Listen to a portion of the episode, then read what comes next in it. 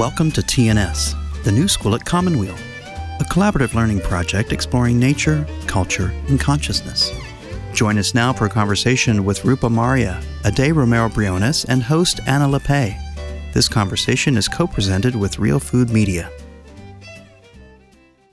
Welcome, everybody. I am Kira Epstein, the coordinator of the New School at Commonweal. Today, I am so pleased to welcome our host, Anna Lappé, in conversation with Rupa Marya and A-dae Romero-Briones. Today's conversation is the first of a three-part series that we've been working on for a while called Roots of Resilience in an Age of Crisis, where we will explore the interconnectedness of land, seed, and water with a leading group of thinkers and doers. And we'll look at ways out of the crises facing us as well.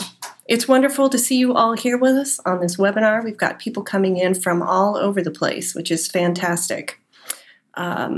Today, our first event in the series, we're with Rupa, A-dae, and Anna to talk about stolen land, the struggle for rematriation. And our next event in the series is Friday, May 21st, with Kristen Leach, Jessica Greendeer, and Tiffany Patton hosting. It's called Seed Saving, Preserving Culture, and Building Resilience. And then Friday, June 18th, we've got Tom Philpott, Janaki Jagannath, and Anna Lappé again to talk about Thirsty California, water, agribusiness, and the future of food. It has been a real pleasure to work with our co-presenters at Real Food Media on this series. Thank you to Anna and to Tiffany Golden for all of the creativity and the skill and the dedication and all the outreach for these events. We are recording this conversation and we'll have produced audio and video files available on our website. You can also find all of our recordings on SoundCloud, YouTube, Spotify, and Apple Podcasts. Ken Adams is behind the scene as usual, helping us with the production. Thank you, Ken. And now we are ready to begin. Rupa Marya, A-dae Romero-Briones, and Anna Lappé, welcome to the New School at Commonweal. Thank you so much, Kira, and thank you all for joining us. It's really lovely to see where you're zooming in from, and to see so many friends among you, including some people some of us have known for a very long time. So welcome everybody, new friends and old friends alike. As Kira mentioned, my name is Anna Lappé. I'm an author, an activist, and a strategic advisor and founder to Real Food Media. And Tiffany Patton and I are really excited to have partnered, as Kira said, on this series called Roots of Resilience. And you are joining us for part one in the series. And I just couldn't be more thrilled to be joined here today with Rupa and A-dae. They are two of my favorite people in the world. And hopefully by the time this webinar is over, they might be two of your favorite people as well. So today, with Rupa and A-dae, we will be exploring the themes of land, power, and exploitation, and how movements have, for generations, been fighting for land, fighting against land and resource extraction, and fighting for pathways of resilience. I just want to say a few words about Rupa and A-dae for those of you who do not know them, but then really offer them a chance to tell you a bit more of their own story. So Rupa Marya is a physician, an activist, mother, and musician. You might notice, actually, Rupa is wearing scrubs. She's actually zooming in from UCSF, where she works alongside a lot of other work she does. So if that beeper goes off and she dashes off, yeah, you know it's for a good cause. But she's grounded in the work as a physician, but as I said, also an incredible musician. She also often calls herself a farmer's wife as well. She's really involved with really incredible work with farming and agroecology, which she'll share more today.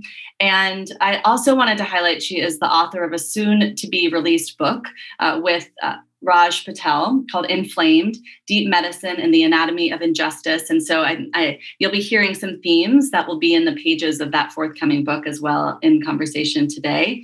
I will also say Rupa does have a strong Twitter game. So for those of you who are on that platform, that is another way to get bursts of inspiration and wisdom from Rupa. We're also joined today with A-dae Romero-Briones, who, again, another incredible hero of mine, Director of Programs of the Native Agriculture and Food Systems Program at First Nations Development Institute, where she supports tribes and Native communities building sustainable food systems to improve health, strengthen food security, and increase control over Native agriculture and food systems. And so I'm really thrilled not just to be in conversation with each of them, but for them to be in conversation with each other today as well. And again, thank you for joining us. And thanks to the New School at Commonweal for this partnership. It's been really a pleasure. So I want to pause here to share any more about either of them, as I said, to really open up to start our conversation with hearing a bit from A-dae and from Rupa, grounding us in this theme of today, which is land. And I thought we would start, and we'll start with you, A-dae, to have you start by sharing a bit of your own story of how you came to the work you're doing today, to this conversation of land, and how that connects to your own experience of place and of land. So we'll start with you, A-dae, and then go over to you, Rupa.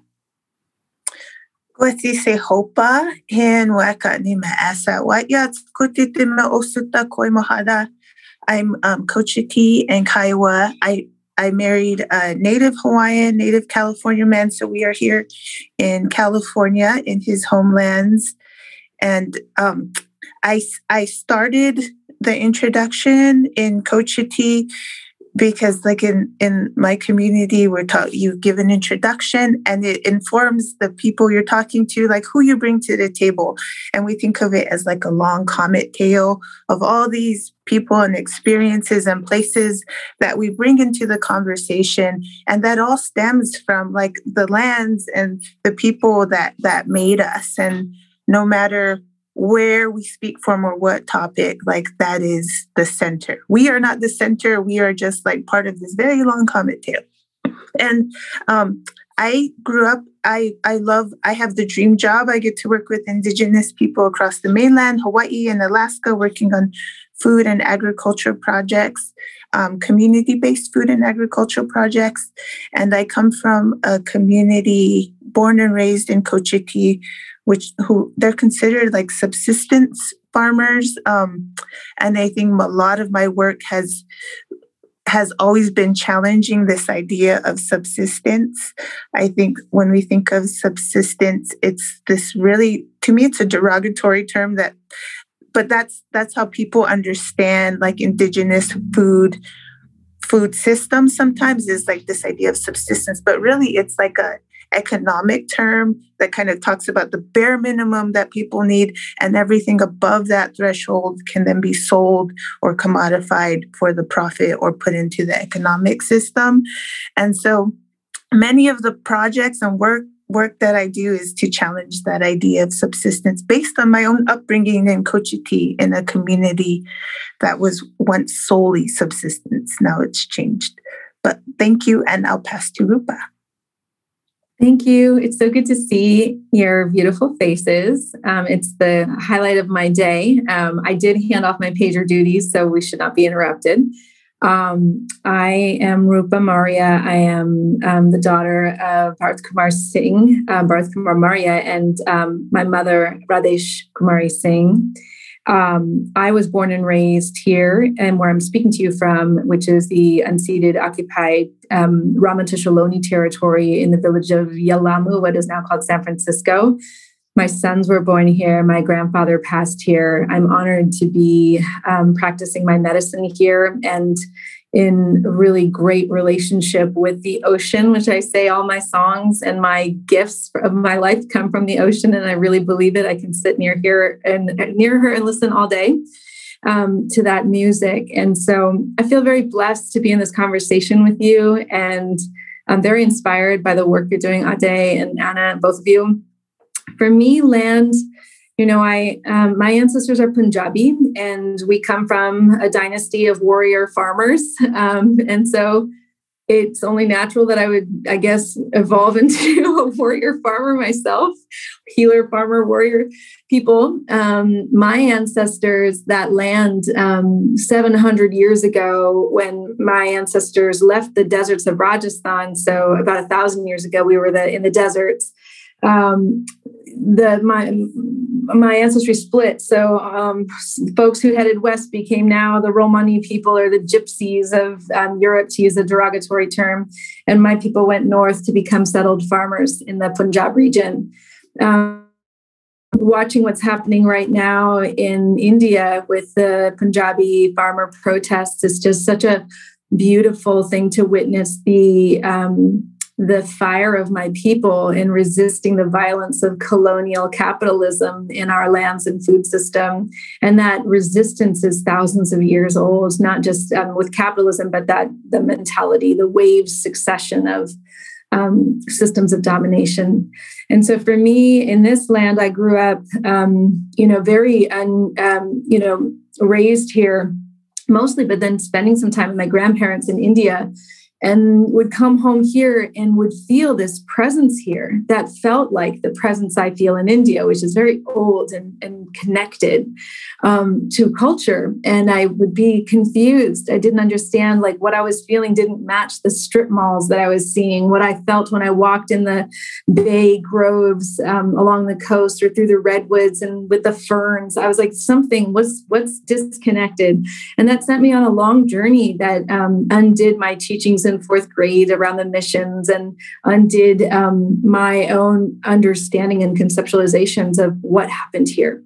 And so to me, land is everything. It's our stories. It's our place. It's our bodies and our ancestors' bodies. And this is not my land. This is where I was born and raised. And this is where I have an opportunity to be a guest. And so for me, my question is how to be a good guest and how to help steward the healing with my friends, people who become dear friends as they seek to reconnect and heal from the violence of colonialism, which continues to this day. So land is the modality, it's the language, it's the matrix upon which this healing can happen. And so it's not just metaphorical how I'm speaking, it's actually literal when we look at the transmission of microbes and the transmission of memory and information from the land. So I'm very humbled by this work. When I say I'm a farmer's wife, and both Raj and Anna laugh a little bit at it, I say it as a real thing. Like, I have dirt in my bed at night. That is not a normal thing. I have seeds like all over the house, everywhere, all the time. It's a beautiful life. And I feel so grateful to be walking side by side my beloved husband, because he comes from a lineage of Irish heritage and Central European heritage of farmers. And that love and earth tending that he does and he teaches me has completely shifted my own life, and in such a beautiful way. So I'm very grateful to that, to those relationships. And I say that because to denote ourselves in relationship to somebody is a very deep thing. And, it is the violence of patriarchy that has made that association seem like, oh, why would you say that? But truly, that relationship has been a core piece of my evolution and understanding what I need to be doing on this world right now. So thank you.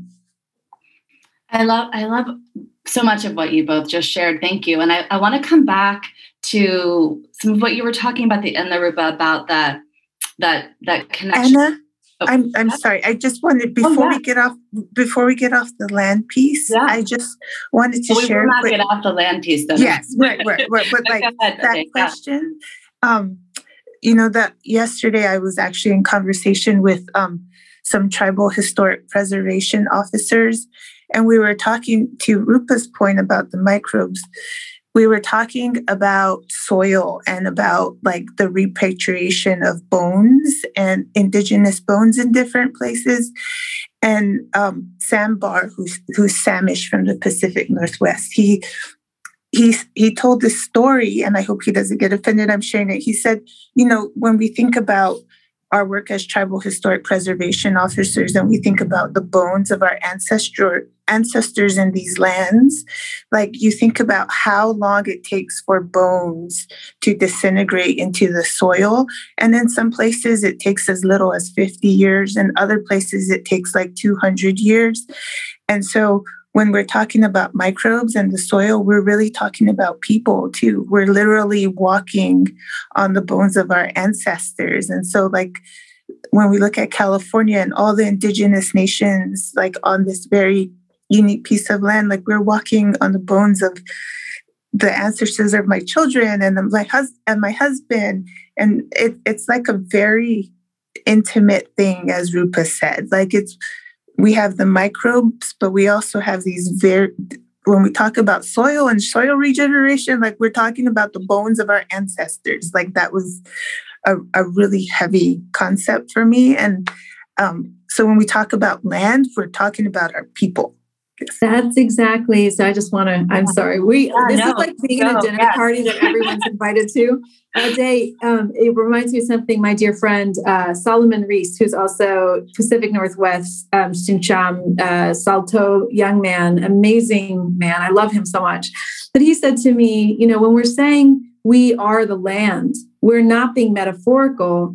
Those are our ancestors' bodies. And our food is being grown on the same land. So we're actually ingesting and we're recycling that energy and that,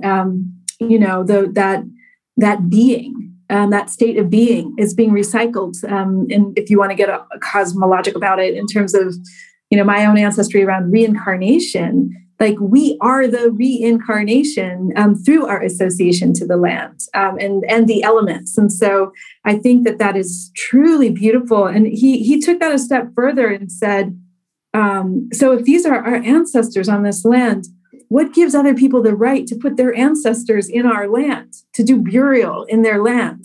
And it was such an interesting framework of thinking of how do we incorporate? How do we understand who we are when we are settlers in other people's lands? Mm-hmm. And it's a very, like you're saying, a deep and intimate and soul-searching question. If we go, you know, beyond political analyses into a place of almost like a cosmological question of where do we belong and how, if this is not our homeland and we're walking on the bodies and the bones of thousands of years of presence. How do we do that in a way that is uplifting and healing and not harming? So that's such a deep question. Yeah.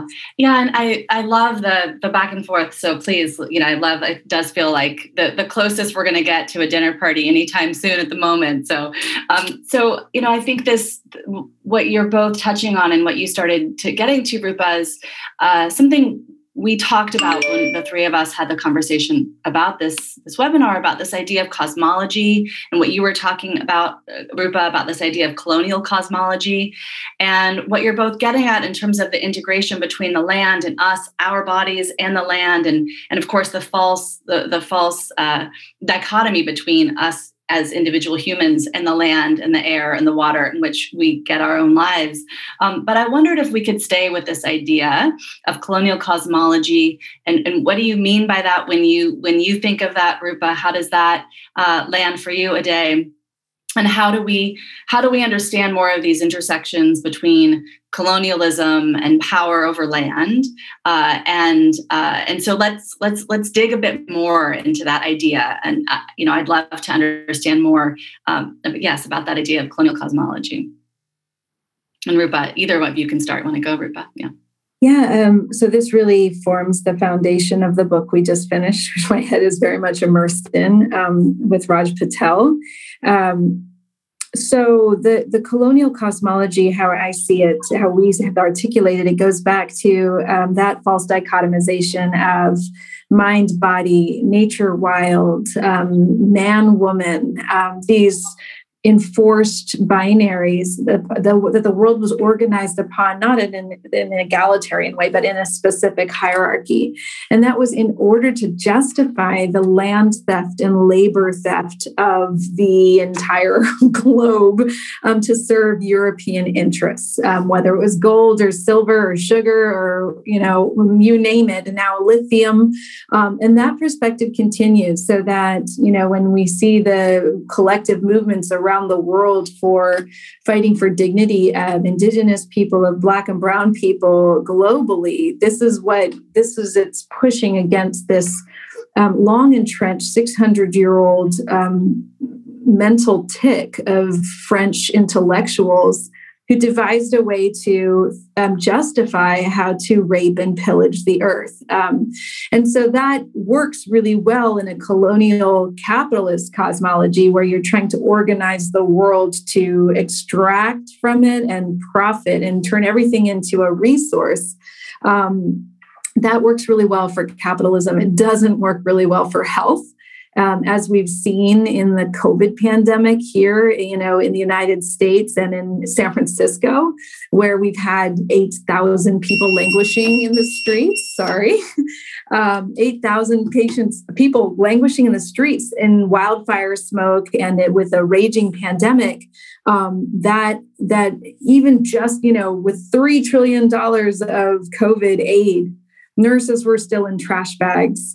So it has nothing to do with care. Our system has nothing to do with care. And that's where, looking at the land and the water and the seeds and the systems in the face of climate collapse, and COVID is just a test to our systems. Our systems are inadequate at dealing with, at creating resiliency and health.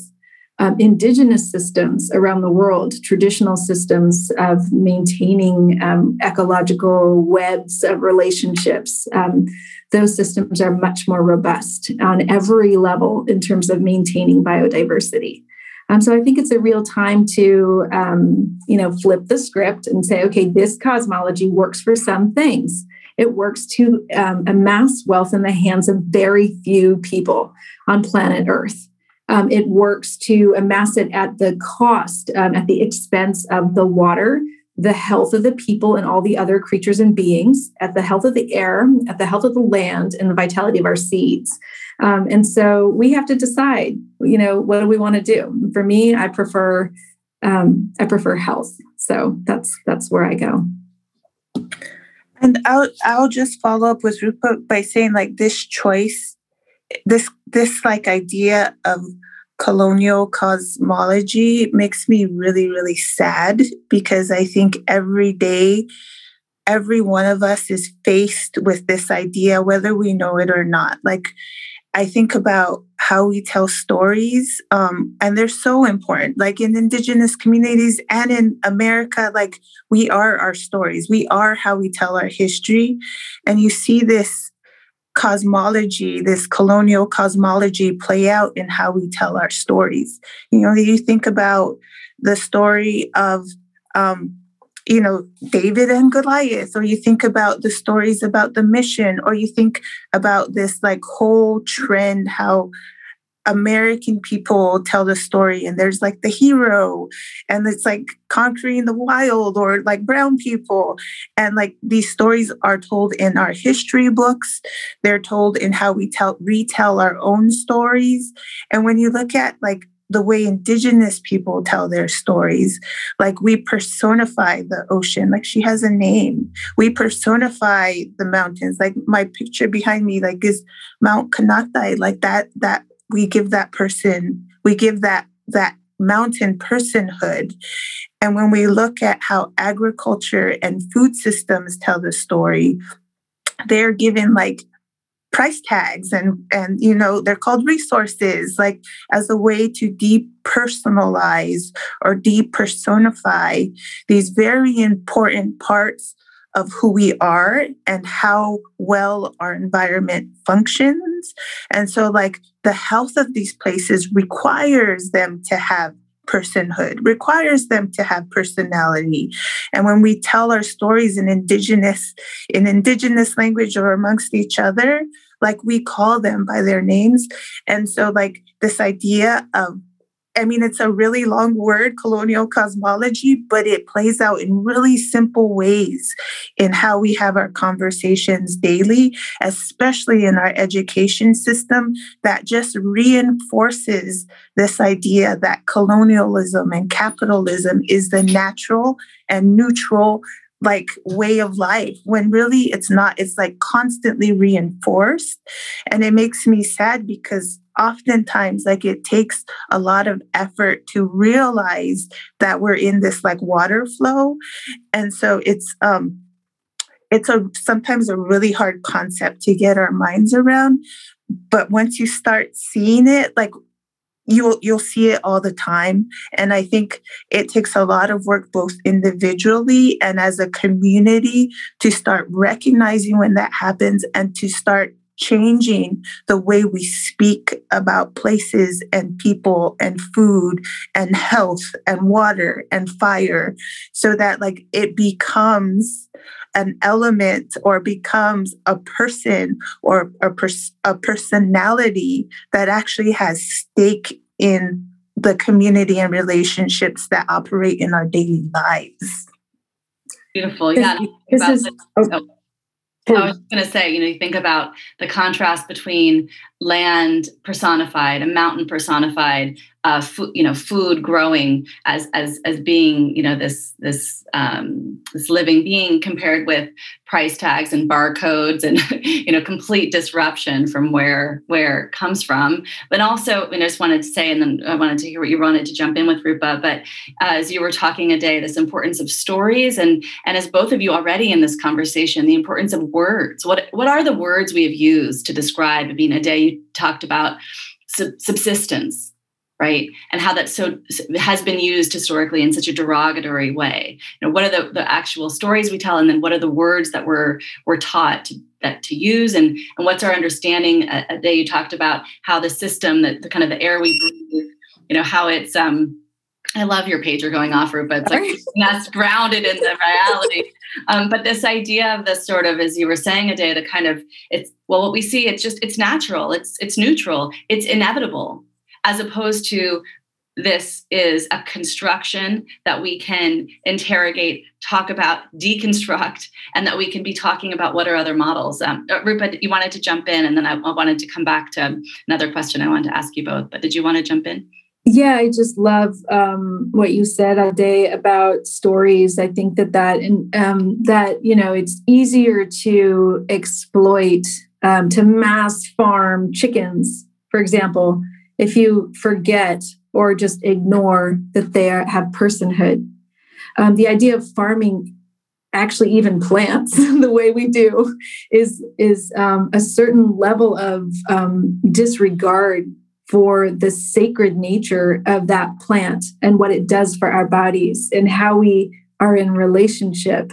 And once you know, and I think like to disregard the name or knowing the person of the mountain, the personhood, that's how it's easier to blow its top off and mine it for its minerals, right? So it's a very violent ideology that has gone around the entire world.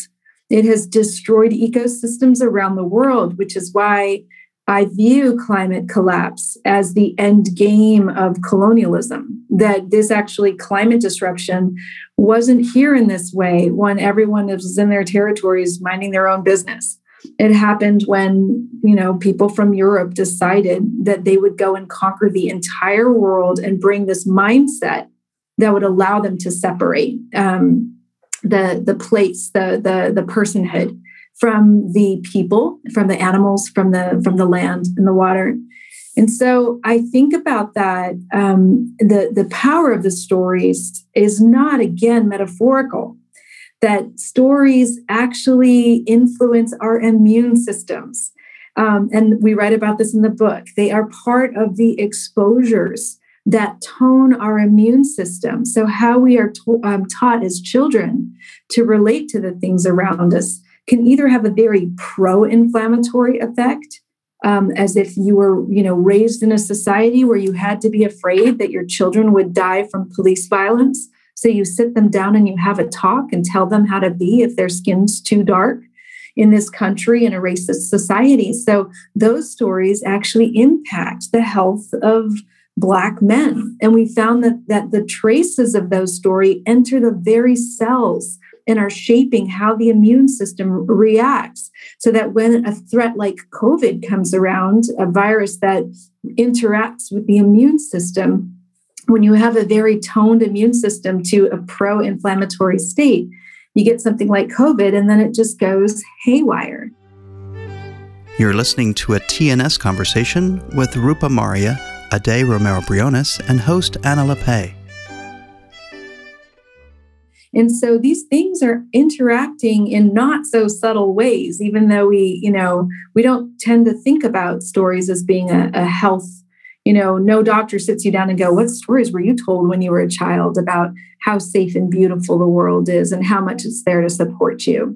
And so I think that work is really critical to understanding. And when it comes to transformative program, and rematriation is that transformative, it involves bringing back the personhood. It involves naming those things, understanding what are their names and who are they, and sitting in quiet relationship to those things.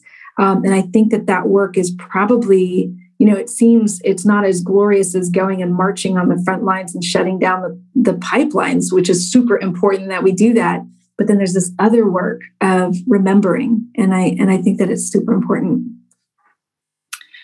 Well, I want to stay on this idea of remembering and something you also talked about, Rupa, you described what a violent ideology this is.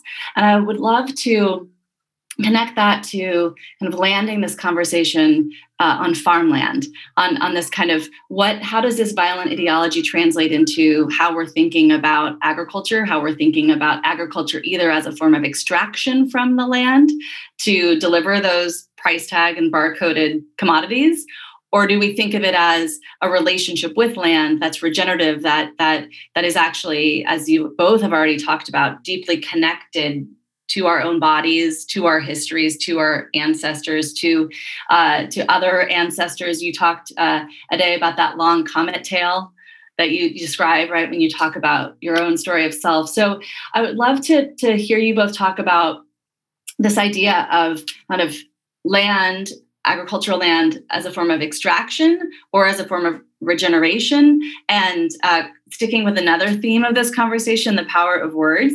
If you want to talk about, this word, I feel like it's become very trendy, of regenerative agriculture, but what that means to each of you or what you think about that language. But again, really would love to hear more about how this violent ideology is landing on the land. And if you wanted me to prompt you A-dae to share, that's one of those stories you were sharing with us before about the metaphor or not so metaphor of the fence. Feel free to jump in on that. But either one of you can. A-dae, do you want to get started on kind of exploring some of these themes? Sure.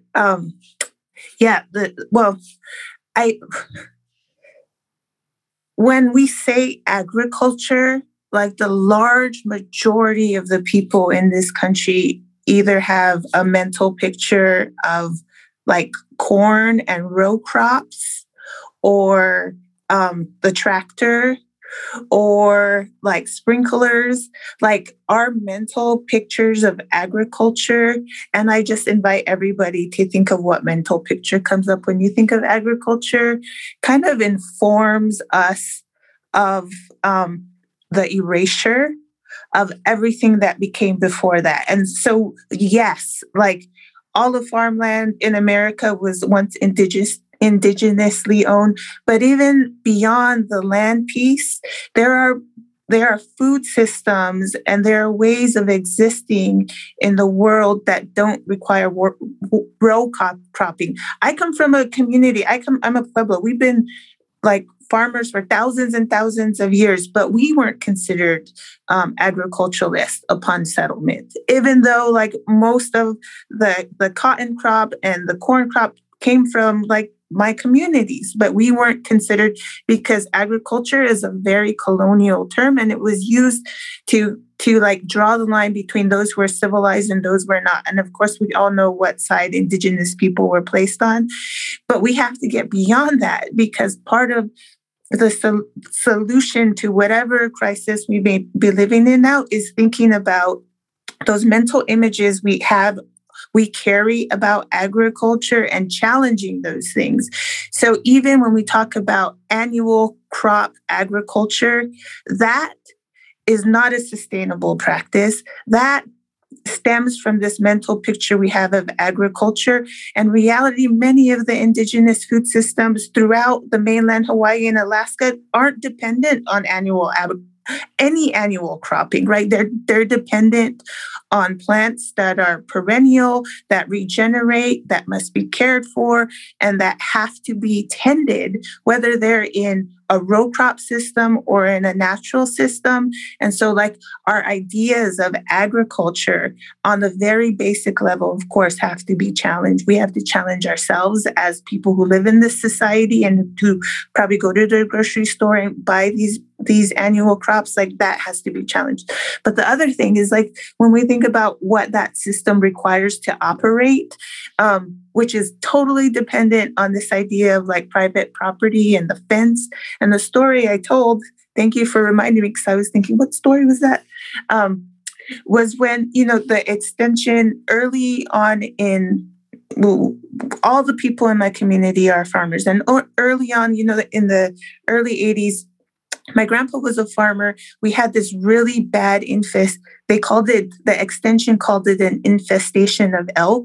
So the elk came and ate all the corn that season. And it was a really sad time. And of course, we spent so much time growing that corn that I was devastated. My grandma was devastated. We weren't going to have corn that year. And my grandpa didn't flinch. And I was like, Baba, but they ate all our corn. Like, what are we? And he said, you have to remember, like, we're not growing for just us. Like, we grow for us and everything around us. Because I was saying, Bubba, we need to put a fence that keeps out the elk.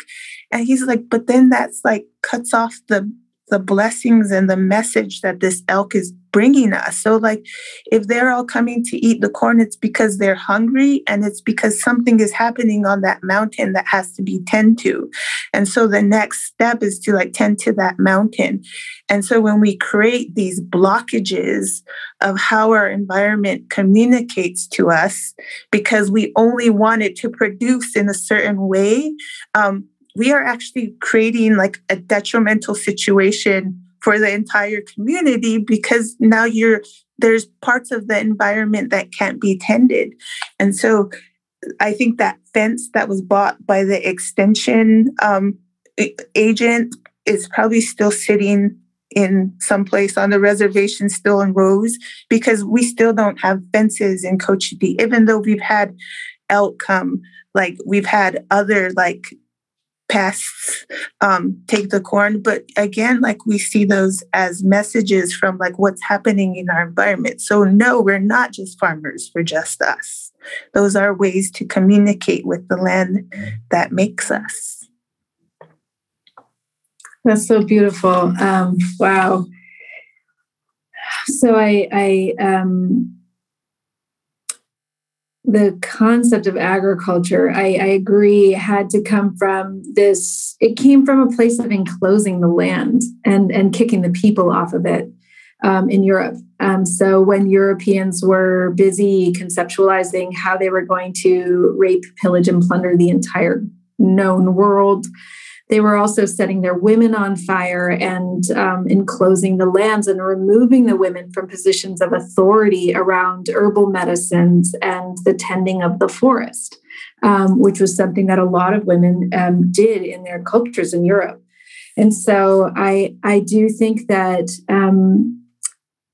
agriculture, culture of the field, again, has been a mindset of dominating nature from that perspective, the row crops, the constant annual pushing of the land, and that there are other systems, like A-dae is mentioning, of perennial food forests. I remember reading one historic document in our research for the book where it was a description of how when English farmers, came to the colonies, the first ones who arrived, they were in, I think, Virginia, and they were really working hard to get their crops up and planting the fields.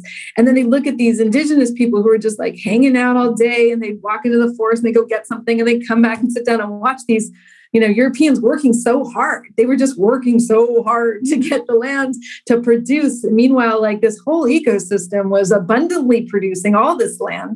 And there was jealousy there. And that was what struck me in reading that document, was the jealousy of seeing these, the civilization that was not as superior, actually exerting themselves less and having much more abundant food. And so I think that it is really a time to challenge those things, because looking at California, for example, we've killed off the beaver, we've incarcerated the water, and now 80% of our water goes to agricultural production in the valley, where the topsoils have completely been eroded since colonialism, where the salmon are gone, so that phosphorus pump is gone, the bear are gone, so that bear poop is gone, the elk are gone, so those ranging animals are gone. And we're the biggest almond producer in the world. Who really cares? Why are we producing all this? I just saw Karen Ross's report of all the billions of dollars we've made in California by exporting fruits and nuts. Is that what we need as our state is on fire? Is that how we want to be spending our water resources? Is that really where we want to be, investing our time and energy and very, very limited resources? So it's, it's important time to rethink that. So if enclosure, this concept came and spread around the world that you can cut up and sell off Mother Earth this way, then recommoning the land and not just, it's all a free for all for everybody. Everyone is, equal, but actually understanding where you are. You're on someone else's land. It's been stolen. There's been genocide. There's healing. There's reconnecting that needs to happen. It's not just now we're all just, kumbaya, we'll get along and share the land. But I do believe that the dissolution of private property is critical to any sane food system. And I do believe that the people collectively working under Indigenous leadership to steward those lands together and those waters together, so that, one person or one corporation can't decide the health and the fate of an entire watershed or water system. It's just, as we're breathing that crappy air in California for 3 weeks last year straight, it's becoming obvious that all of these systems have been tooled in a way that creates suffering. And so when I think about what my friend Karina Gould, Lishan matriarch, says, that, before colonialism, there was no one who was hungry. There weren't stories of people dying of hunger in these territories. There weren't stories of people homeless. That didn't exist in these lands before then. And I know that people have a hard time understanding that, but hunger and homelessness actually didn't even exist 200 years ago, right where you're sitting in the Bay Area and in this area. And so why have we accepted that? And what are the systems that have been put in place to make everything scarce, especially for the Black, brown, and poor communities? And so that's, it's time to deeply challenge those assumptions, because we are not going to be able to survive many more fire seasons like last one. No. Yeah. And I just wanted to jump in to say, Rupa, as you were talking this, it picks up on what you were saying before, A-dae, about what is the frame that we hold about the sort of inevitability or the naturalness of this is just the way systems work. And, it's terrible that there's homelessness. It's terrible that there's hunger, but that's just inevitable. And that kind of, as you're talking about, Rupa, the kind of creation of scarcity, and then the production of scarcity, and then the claim that that scarcity is somehow normal, inevitable, natural. But A-dae, I'll cut you off, but I also want to come to, be sure we have time to come to this concept of rematriation. But A-dae, go ahead, and then I want to come back to that concept. Oh, and just very quickly, when we talk about private property and the systems that are created to support it, like I'm an attorney by training, and I was always fascinated by property because that's one of the core like bodies of knowledge that you have to learn in the legal system, because everything else stems from that. When we think about the systems that are needed to support private property, which supports agriculture, like we think about the police and how like, you know, militias were created so that like property could be protected, whether that be slavery or keeping Indians away. Like all these systems support this private property. But beyond the legal concepts, there's also the social concepts. When you have like private property and it's so highly individualized, it desensitizes us to everything, not only in our environment around us, but other people. And so that we become a society that is wholly individualistic, and like this sense of entitlement just starts to reinforce itself over and over again. So that like the kindness and empathy that we need to practice with each other, not only is stop being reflected in our community relationships, but in the legal systems that support our society. And I think what we're seeing now today are the very things that we need to like get us through these very difficult times. And it's all reinforced to support this idea of private property. Thank you. So I wanted to come to this idea of rematriation. And as I was taking some notes for this conversation, my computer doesn't even register the word. It kept trying to autocorrect me. And I was like, no, I want to type that word. So maybe we'll start with you to share what the term means for you and how you see it manifesting in some of the work that you're engaged in. Well, rematriation, yeah, that's a long word too, but like in Cochiti, we have this concept of ya, and it's the word we use for mother, like what we call our own mothers, but it's also used to call like the lands we live on are ya, and like the concept of like the way we interact with each other is like ya, like this is like the center of being, the point of creation.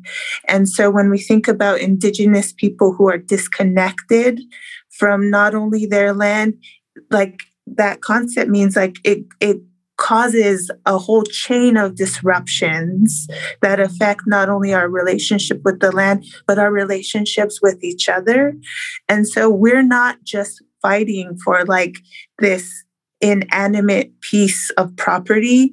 Like we're fighting for the well-being of our entire community and even society. Like we think of some of the most like, and again, this concept of sacredness is sometimes very foreign because like everything we do should have this sense of duty and responsibility to the places we come from and the people who are there.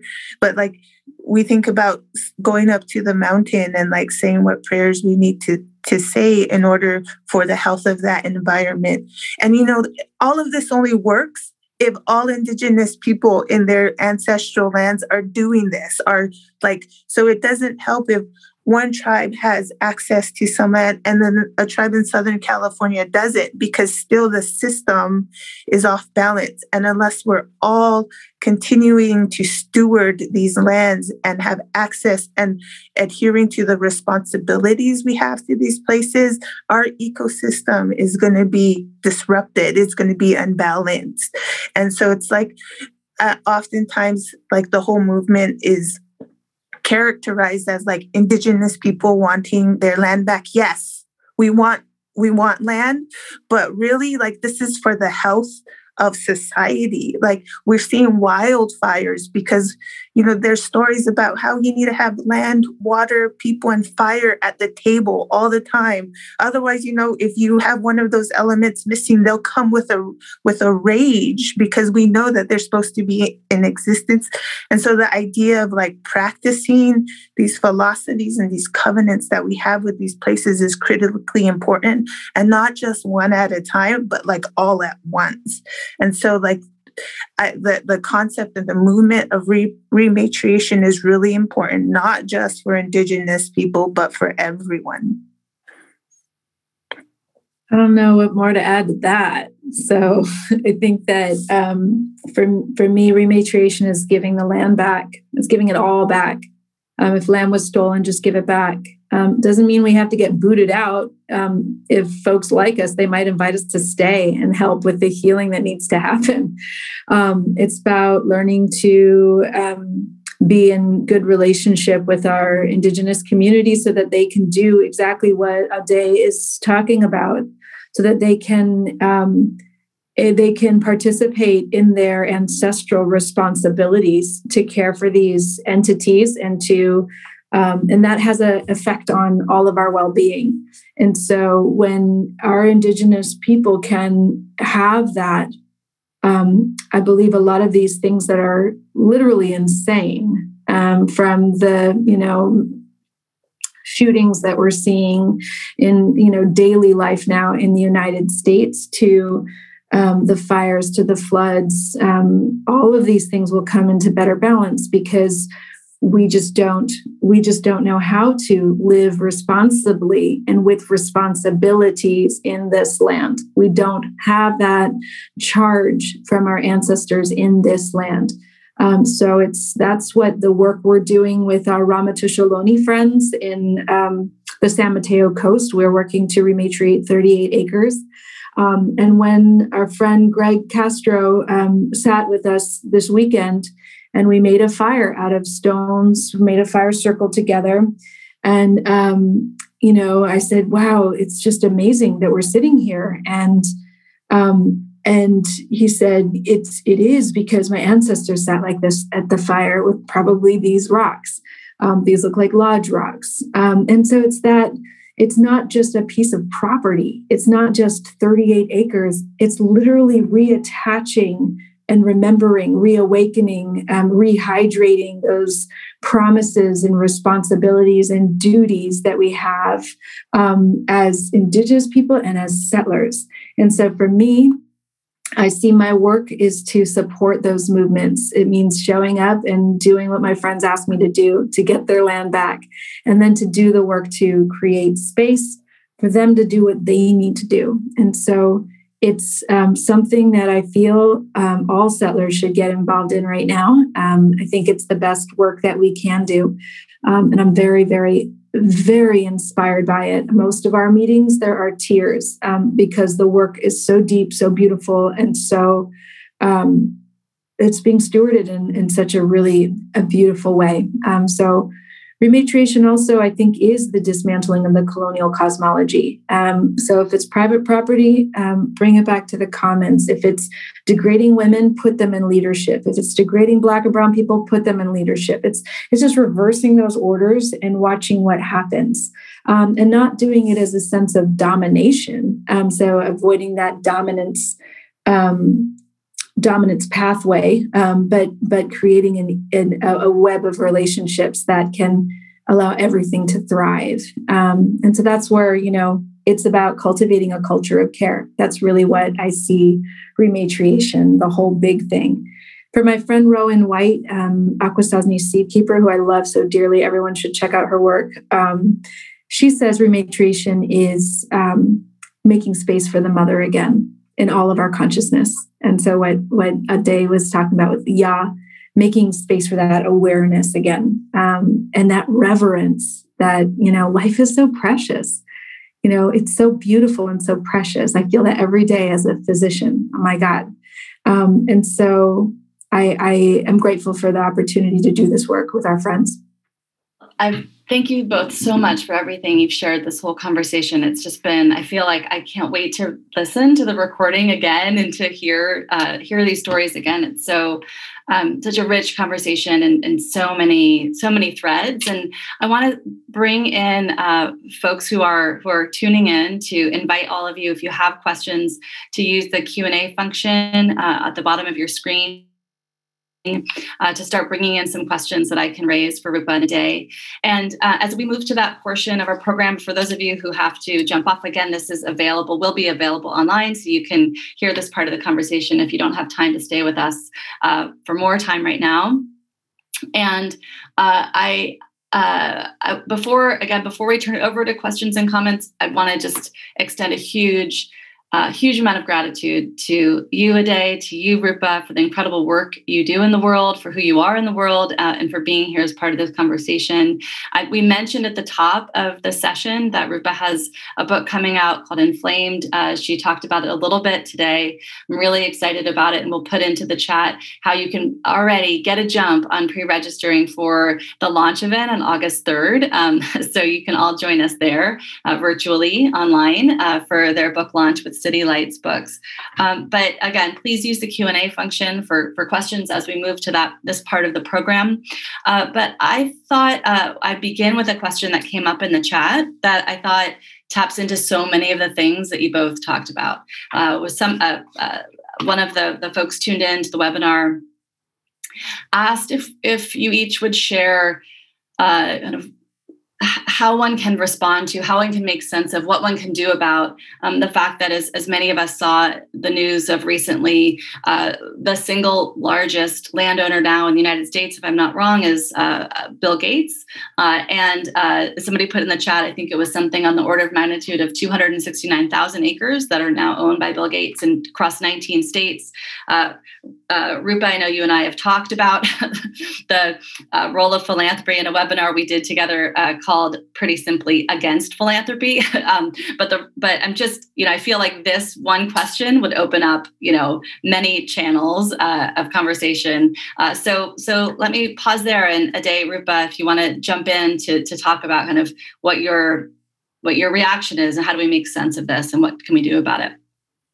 Rupa. We should occupy the land. I think we should just go set up land occupations all over Bill Gates' land and ask him to give it back. That's what I say. And I don't think that, indigenous people should put themselves in harm's way. I think settlers, that would be a fun project to do. What's everyone doing this summer? Just do a mass camp out on Bill Gates' land and tell him to stop being such a pig. Oh, sorry, that's an insult to our pig relatives. To stop being such a colonizer. I think that should be like the next, he's just a colonizer. It's gross. And, I think it's a really important concept for all of us to unpack, because I think, as Indigenous people have always said, this idea of private property, in which we were first ejected from the lands that are now in agriculture.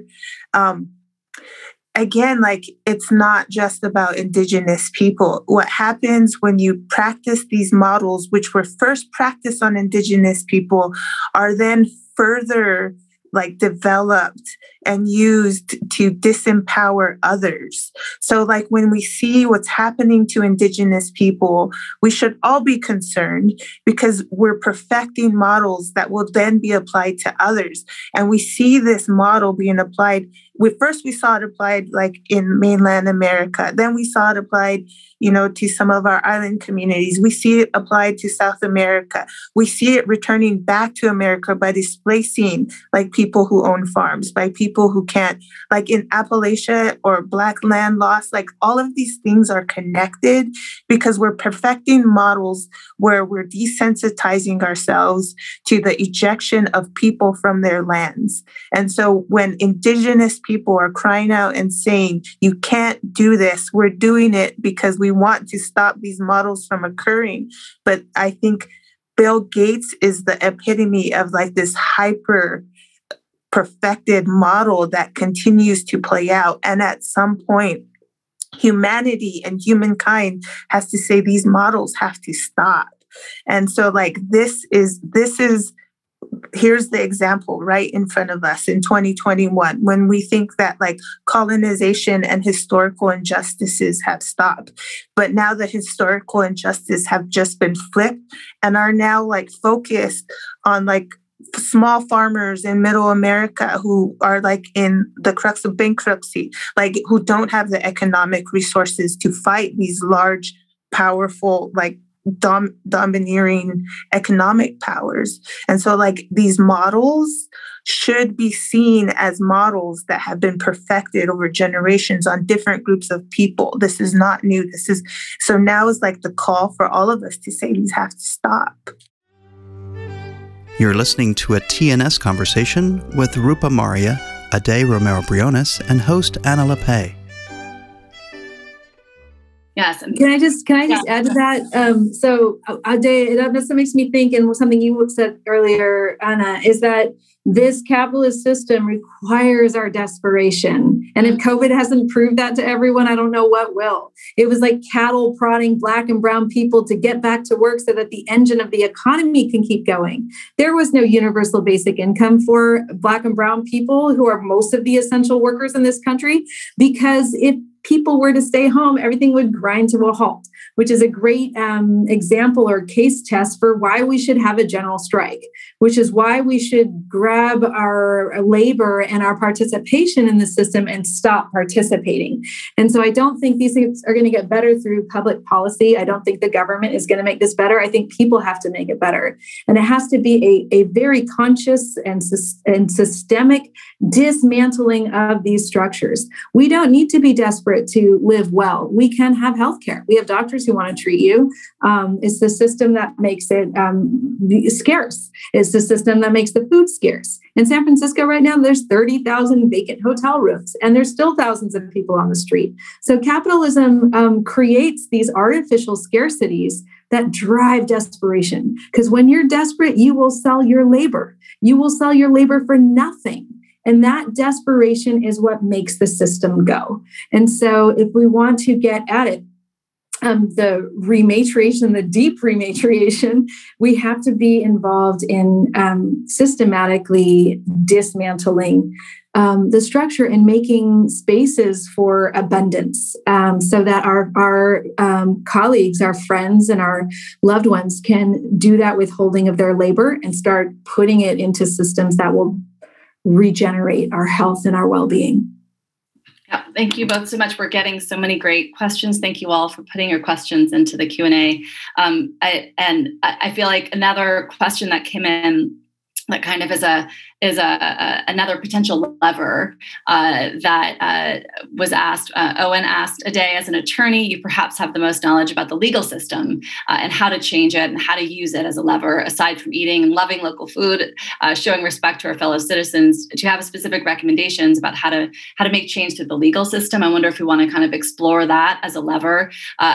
Before jumping in A-dae, I want to share with all of you, someone asked, we've mentioned many references and groups and resources being shared. Could we possibly share it with everybody tuning in? Yes, we will send a follow-up to everybody who registered with some of the resources we've referenced. We'll definitely include a lot of different links to keep the sharing and learning going. So we will do that. And we probably won't have a chance to get to all your questions, but hopefully we'll get to a few more before the bottom of the hour. But I'll turn it over to you, A-dae, if you want to get into that, exploring kind of the legal system as a lever. Yeah, well, I kind of, like Rupa said, I kind of combine the legal system with policy, because they're like slightly different things, but like it's a spider web, right? Like once we get into that system, like there are mechanisms and institutions within our legal system and our policy creation that are meant to disempower and to sift the noise from like actually challenging these really old institutions. And so like you look at some of the work that's challenging the doctrine of discovery, for example. It's really, really hard because the way we structure legal systems and policy is that we're sifting out the noise.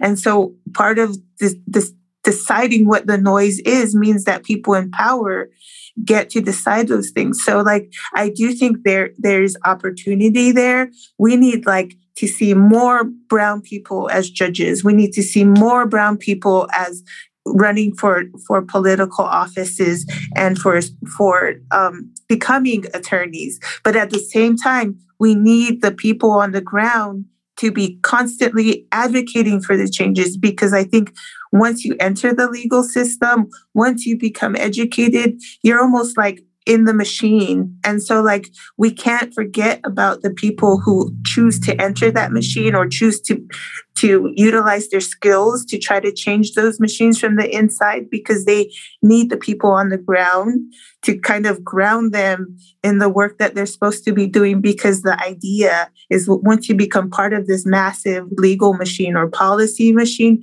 you become part of the structure that holds it up. And so it's always a catch-22. And like, we should be giving support and reminding people who enter these professions that they're connected and rooted to the places that where the people are asking for change. And it's a very delicate balance. And I always, offer prayers and strengths and like as words of encouragement to people who choose those professions, because it comes really hard. Like these ideas that you are now someone special or someone as an individual, like tokenism is real. Like separating you from your community, conquer and divide in these systems is real. And so like the more connected we can be to people who choose these professions, the better. I think there are specific legal actions that need to be taken. And I have papers that I can share about that for everyone. But thanks, A-dae. And as you were talking, I was, also looking at Rupa, seeing you in your scrubs, thinking of you there in the hospital. Talk about joining a profession and a sector, right? Like, how do you, I just kept thinking about your own experience there so much. So I don't know if you want to jump in. I have another question I could bring up too. No, I think that is critical because the colonial project was advanced by missionaries and medics. So we were part of, my profession, my chosen profession as a Western medical doctor. We are a part of that colonial violence. We kept the colonizers healthy enough to extract. Our work was never there to serve the indigenous peoples of the lands that were conquered. And so then those of us who became part of the, the generations that came after the initial waves of colonialism got subsumed into this culture. So I think that that's where having this understanding that A-dae is speaking to, and this commitment of a political education and a commitment to the communities that we come from and that we serve, is a critical part of the work that we do. And that's a part of the work I've been doing around decolonizing the work of medicine, because it is a harmful it's a harmful structure. And so how do we morph it into something that could be of service? But absolutely, it's been a real challenge. Your body takes a toll when you enter these systems, if you're a sensitive person. And so it's good. I keep myself healthy with music and marrying a farmer. So you have to take care of yourself in this work. Great. So I wanted to bring up a question. Someone asked, specifically, they wrote in a question, as a landowner in Napa, California, while we don't have much land and it's mostly vineyard and gardens, what would be some ways we could honor Native Americans who once owned this land? So I wonder if you each want to answer that specific question, but also more broadly thinking about this growing land back movement and how landowners can be a part of it in all kinds of different ways. A-dae, you want to start, and we'll go to Rupa. I'll pass that one over to Rupa. I got to think about that one. Rupa. I think one of the first things they could do is get to know whose land they're on and start developing relationships with people and see what kind of leadership there is and who's involved. There's some great people in the North Bay who are doing amazing work. I can think of the Cultural Conservancy. I would get in touch with them and ask them for their thoughts. I would be open to the idea of giving the land back and leasing it from them if they would be interested in that. I would be open to asking for, once the land has been given back and the lease has been decided, that there was perhaps maybe a land management strategy together that's developed together. And I think that that's part of the work of also decolonizing, which is to make new culture between settlers and indigenous people so that we can learn how to be together on land. But I think it should ideally start with giving land back if one is able to. And if one is not able to, finding philanthropists like Bill Gates to give you their money so that you can buy the land and give it back. If the land is actually owned by a bank, that would be a philanthropy movement. A movement I would love to see is relieving people of their mortgages. So I would be happy to, have my mortgage gone because I'm enslaved to the bank to pay off my debt, so that the land is then liberated and then it can be given back. And then I can call up my friend Karina and say, hey, can I stay on this land? And yeah, I'll take care of the insurance and the legalities, but can I lease it from you for $1 a year? Is that okay? Imagine if we did that. Imagine if we undid the bank's roles in our lives. And then we're actually just, all that money that's been going into paying my mortgage could go into creating a neighborhood school or a clinic down the street, a place where we could grow a farm on our block, where everyone could do that with their land. And then we have different ways of relating. So I would love to see more creative uses of money from our money hoarding friends who've done well at the game of hoarding money to just liberate the land. So that's, my 2 cents. A-dae, you probably have something much better since you've studied this and know more about real estate than I do. I pause because it's a really emotional thing. I have 2 children who are Big Valley Pomo, and that's just over the hill from Napa County. And so we drive through Napa all the time. And so I know the stories from my husband's people and my children's heritage. And it's a painful thing to know that my kids have to learn these stories. You see Napa and you see, it's just, I don't think I can answer this question because it's a really painful question.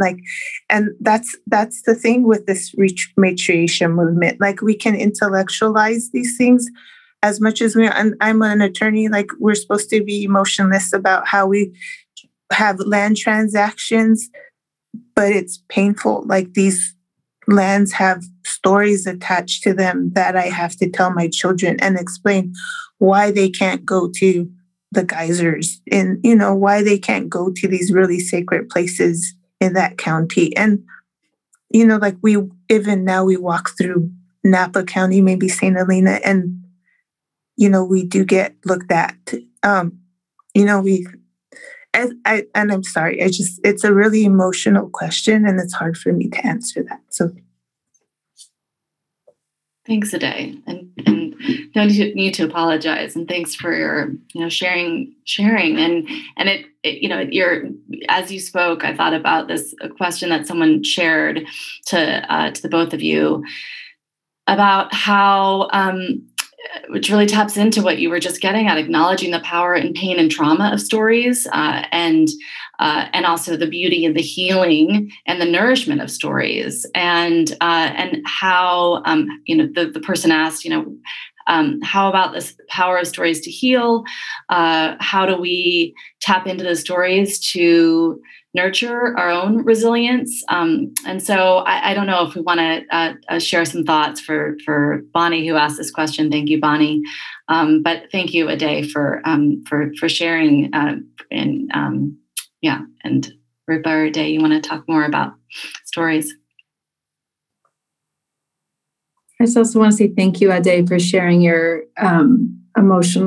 your heart there with us, and also bringing us back to what this really is, what we're talking about here, is that people have been orphaned from their mother. And that is a wound that is really very deep, and it's not something that can be fixed easily. And I do think it is something that requires all of us to participate to make that space. So as a mother to a mother, I hear I hear what you're saying, and I it almost makes me want to just end this conversation in some way, because that feeling that A-dae just communicated is truly what we're talking about, is the honoring of a mother who is feeling the pain of her children's orphan state. And that's what we're talking about in this work that we're doing. And so I don't think I have anything else to say, Anna.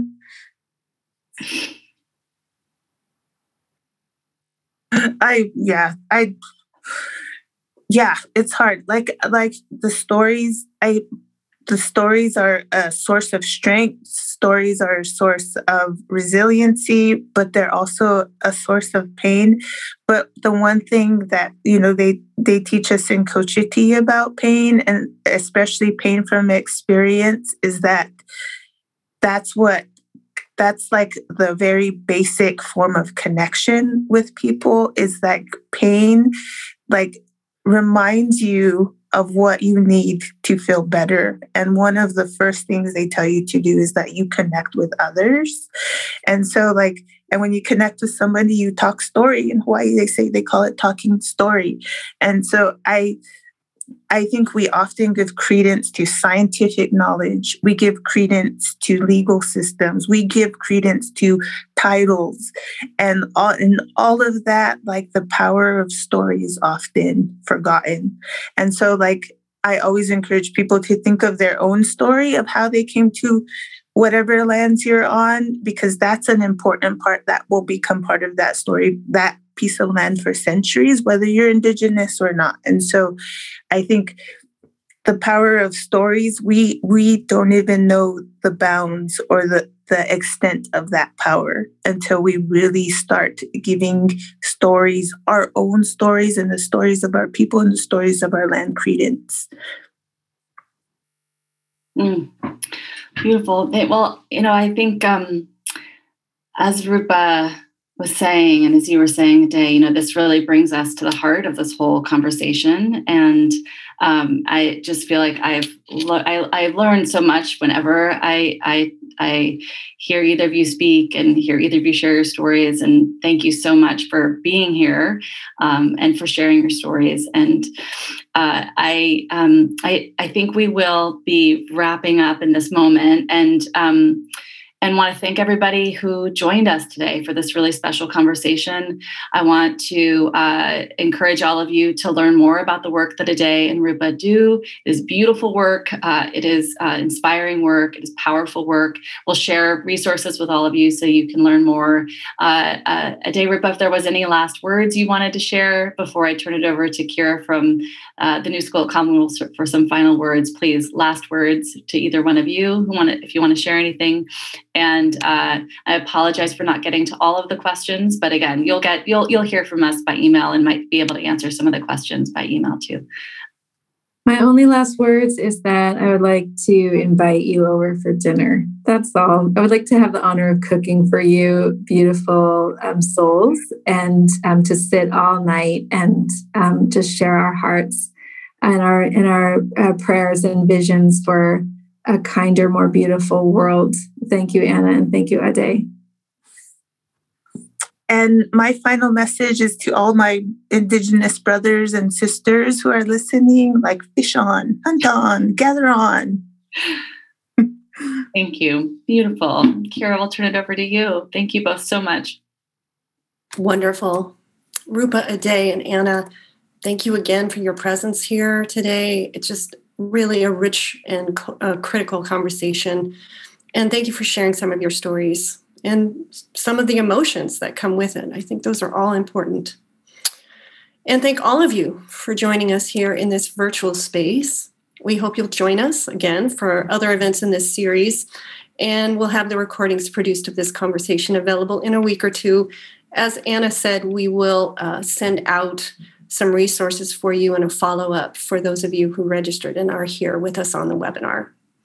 Please consider making a donation to help us keep these programs going. Putting the links for both Real Food Media and the new school in the chat right now. Each donation is so important to us. It helps us keep this programming going. Rupa Marya, A-dae Romero-Briones, and Anna Lappé, thank you for being with us at the new school at Commonweal. You've been listening to a TNS conversation with Rupa Marya, A-dae Romero-Briones, and host Anna Lappé. Thank you for listening to TNS, The New School at Commonweal. The New School at Commonweal is directed by Michael Lerner. Our program coordinator is Kira Epstein. Our audio producer is Ken Adams, and our theme music is by Jeremy Cohen. Visit us online at tns.commonweal.org. That's tns.commonweal.org.